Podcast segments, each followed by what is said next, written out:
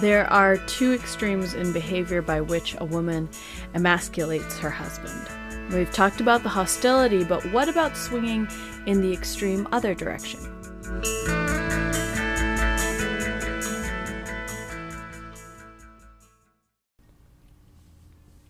Let's talk briefly about pregnancy, childbirth, and motherhood. Uh, this episode is not geared necessarily towards mothers, but this will effectively set the stage for this final part of our three part series entitled Allergies and Addictions. Now, the normal way of things is that we wives were made for pregnancy, childbirth, and motherhood. Infertility is a cross of bearing something which is not the normal way of things. Now, when we say that you and I, as wives, were made for these things, we literally mean that this is not something that you can um, get married and have a conversation with your husband and decide which of you two is going to do this. It doesn't matter if your husband is the more patient one, the one who is less anxious at doctor's appointments, the one who can handle pain better, the one who is less grumpy after losing sleep, it doesn't matter.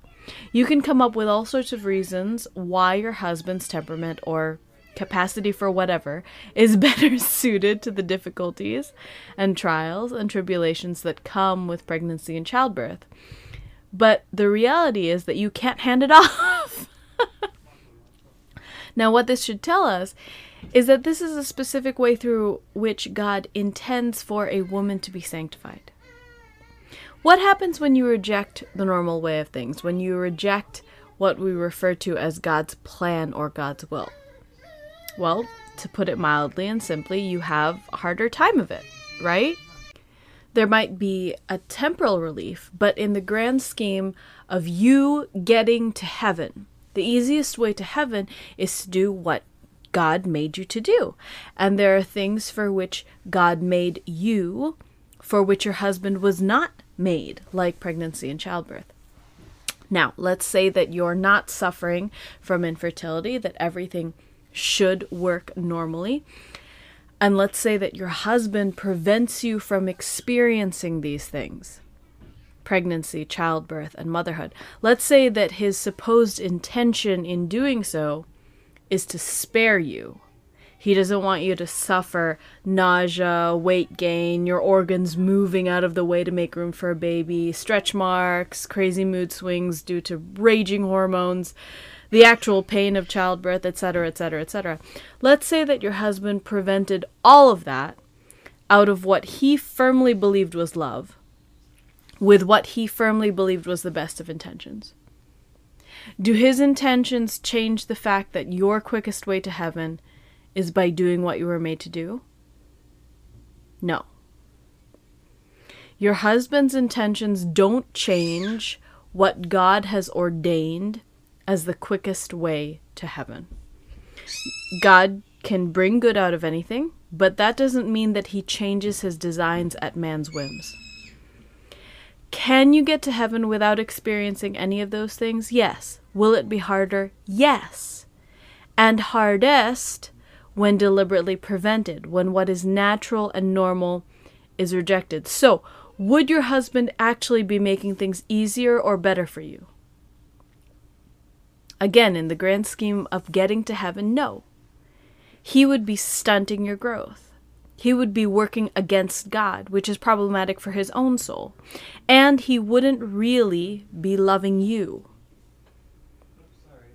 Now, I say all of this because it seems to me that even the best of women today struggle very much with understanding what emasculation is and what emasculation does to their husbands. We've heard many times that husbands are called to be pastors, providers, and protectors, but because the God ordained tasks which fall under those areas are not always as obvious as something like pregnancy. Some women have a hard time understanding what is properly assigned to their husband. Now, they used to be significantly more obvious. Think of what four walls of your house, your grocery store, the job market, which is open to both sexes, and the many ministries at your parish, which are headed by women, do to make your husband's tasks harder to delineate, not because any of those things are objectively bad. Your house is a wonderful thing. Your grocery store is a wonderful thing. The fact that you as a woman can get a job is fantastic. The fact that you have so many opportunities to serve at your parish is a blessing unto others. But it does mean that the modern woman has to be considerably more discerning about what is properly tasked to her husband because things like protecting his family when sleeping out in the open or in a tent and hunting are things that a man used to have to do with his bare hands. And the fact that those things are no longer the norm has made it more difficult for us in many ways to honor God's designs for our husbands.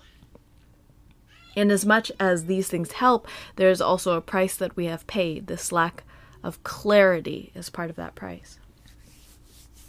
Last week, we addressed a comment from a woman who called the work of creating a safe space for her husband a burden. This week we're swinging in the extreme other direction, in a sense. In last week's episode, we introduced Carrie Gress's The Anti Mary Exposed, rescuing the culture from toxic femininity. And for the duration of this episode, you can assume that all quotes given from Carrie Gress are from that book. So here are the first three quotes which I want to bring to your attention. The first one, quote, as a woman brought humanity under the power of Satan, one theologian, echoing early church father St. Irenaeus, explained. God would liberate humanity with the cooperation of a woman.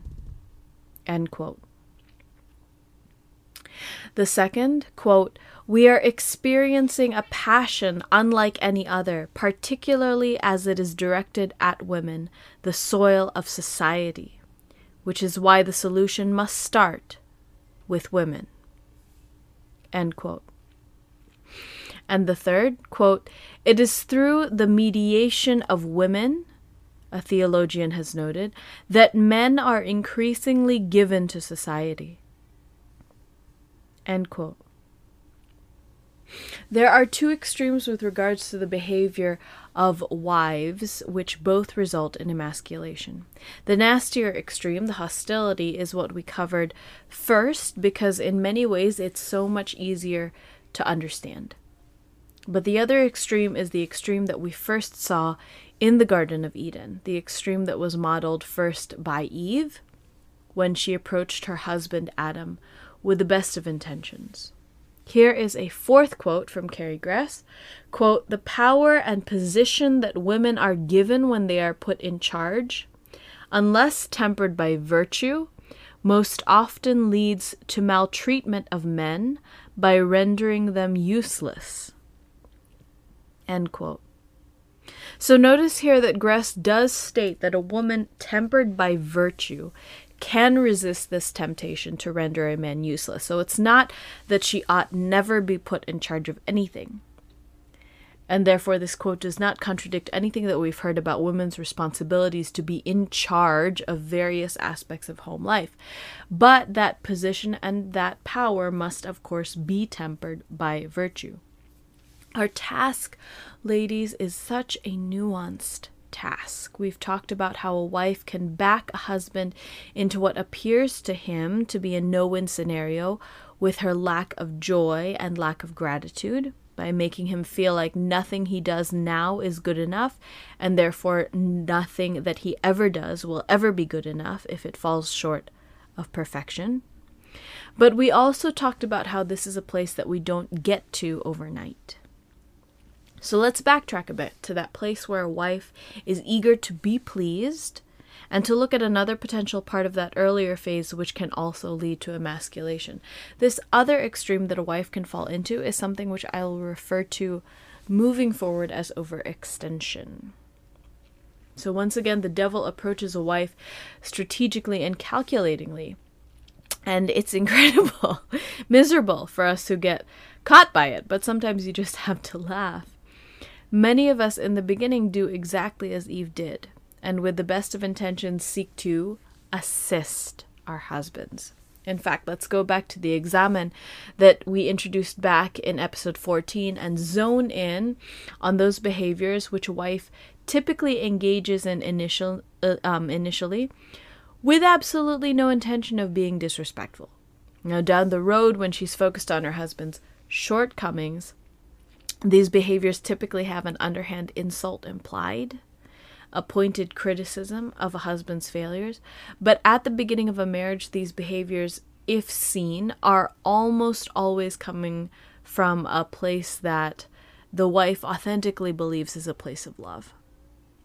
So, from the examen, number seven, did I give unsolicited recommendations for resources to help him improve in some area? Number eight, did I make unsolicited, helpful suggestions? Number nine, did I undo something my husband had done in order to redo it my way? Number 13, did I directly criticize my husband or how he did something?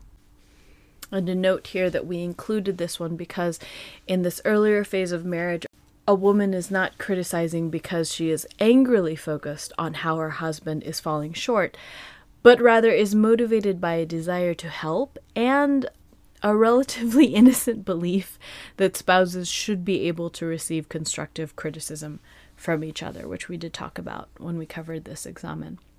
Number 14, did I ask his family members or friends to speak to him or advise him about a problem in our marriage?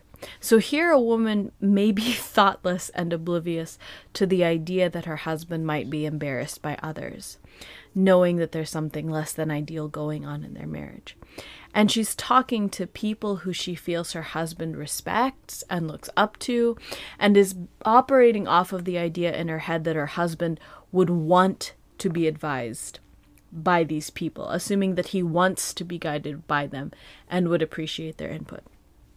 Number 16, do I compare my husband to other men? Do I point out ideal behaviors in other men to try to get him to be more like them? So, here, similar to number 14, maybe pointing out ideal behaviors in men that she knows her husband respects and looks up to, thinking that he would appreciate knowing how he could be more like them. Number 17, have I consulted other men on matters that I think my husband handles badly and shared their wisdom with my husband to try to get him to imitate them? Same thing here, going to men who she knows her husband looks up to and assuming that her husband would appreciate their coaching. So she's not doing this maliciously at all. And number 20, did I tell my husband how I do something, clearly implying that what he is doing is wrong? Let's amend this one slightly for the purpose of this episode. How many wives have told their husband how they do something, still implying that he is doing something wrong, but their conscious intention is to help him be more efficient, to work smarter, not harder, to help him to know how his method could be improved to his own benefit, right? So the implication that what he's doing is wrong is still there. you can't really help that. Um, you can't really help that it's there if you're criticizing an existing behavior.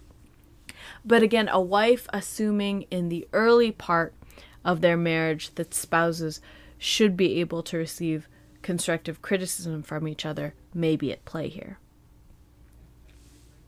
Two weeks ago, we talked about how allergic the devil makes us wives to the work of responding to God's grace. Well, ladies, for our men, he makes our men allergic to our misery. He makes our men allergic to our misery. When in the beginning of a marriage, a wife goes out of her way to assist her husband, she's usually very happy about it. She's happy to serve. She's happy to be useful. She's happy to be needed. And usually at the beginning of a marriage, it's out of a desire to be needed, to be useful, to help, that a wife will employ the behaviors that we just recapped from the examen.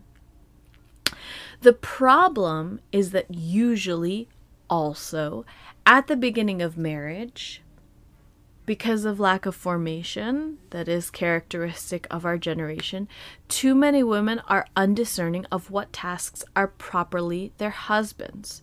So they help or try to help with things that their husband needs to be the one handling. Ladies, it's it's a lovely thing to feel needed. Okay, it's a lovely thing to be appreciated. Right? But here's what can happen. I spoke at the beginning of this episode about pregnancy, childbirth, and motherhood.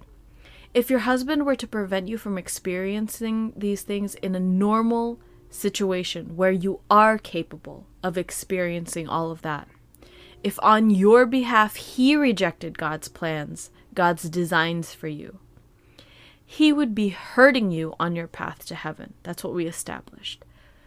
And this is exactly what happens when a wife steps in and prevents her husband from handling what God has created him to handle. She's getting in his way. She's making his path to heaven harder she is stunting his growth. And so, just like Eve, where she appears with the best of intentions to be wanting to be of assistance to her husband, what she is actually doing is tempting him to abdicate from headship. It doesn't matter what it looks like, it can look really nice. Eve looked irresistible while offering her assistance, believe it. it doesn't change what's actually happening, which is that Eve made it objectively more difficult for her husband to get to heaven. She made herself an obstacle to his sanctification. Because what happens next? Next, the devil plays on the husband's existing addiction to his wife's happiness. That addiction was formed presumably during your courtship and or dating relationship. He loved Happy You. So because he loves Happy You, he's not going to say no to your help. Adam didn't say no to Eve's help. It was much easier to say yes because saying yes would have made her happy because she would have felt like she was being useful. So your husband allows you to do what he believes makes you happy, and which you at that time believe makes you happy. But then what happens next? One or both of the following occurs. Your capacity for doing changes significantly. You might volunteer more hours, or have more kids, or have bigger health problems, whatever it might be, your legitimate capacity for doing so much changes. And or you begin, for whatever reason, to feel unequally yoked to your husband. You begin to feel that the distribution of tasks is unfair. You feel that he needs to be doing more and taking on more. When one or both of these things happen, you might try to communicate that you would like your husband to then start helping you with what should have been on his plate in the first place. But remember what we heard two weeks ago that men love to be needed but are turned off by neediness. If the communication comes off as needy or is just straight up disrespectful, then he's not going to respond well. He's probably not going to do what you want him to do, or he might try it and then give up because, well, the doors have been thrown wide open for resentment. And he begins to pick up on that. You're falling into that place where you're not easy to please. And so, as we talked about, he withdraws. He puts space between you. He retreats. And there is zero acknowledgement on the part of the wife that she created a problem by giving mixed signals. She was happy to do certain things before. And now she's not happy that her husband expects her to continue doing those things. It isn't that we shouldn't be helpful and attentive. It's that there are things that are legitimately on our husband's plate that God put there. And we are the ones who hold him back by being overly helpful. Gress says, quote, take away men's responsibility to lead, protect, and care for the general welfare of his people or family, and he ends up unfocused, without a mission, adrift in life. End quote.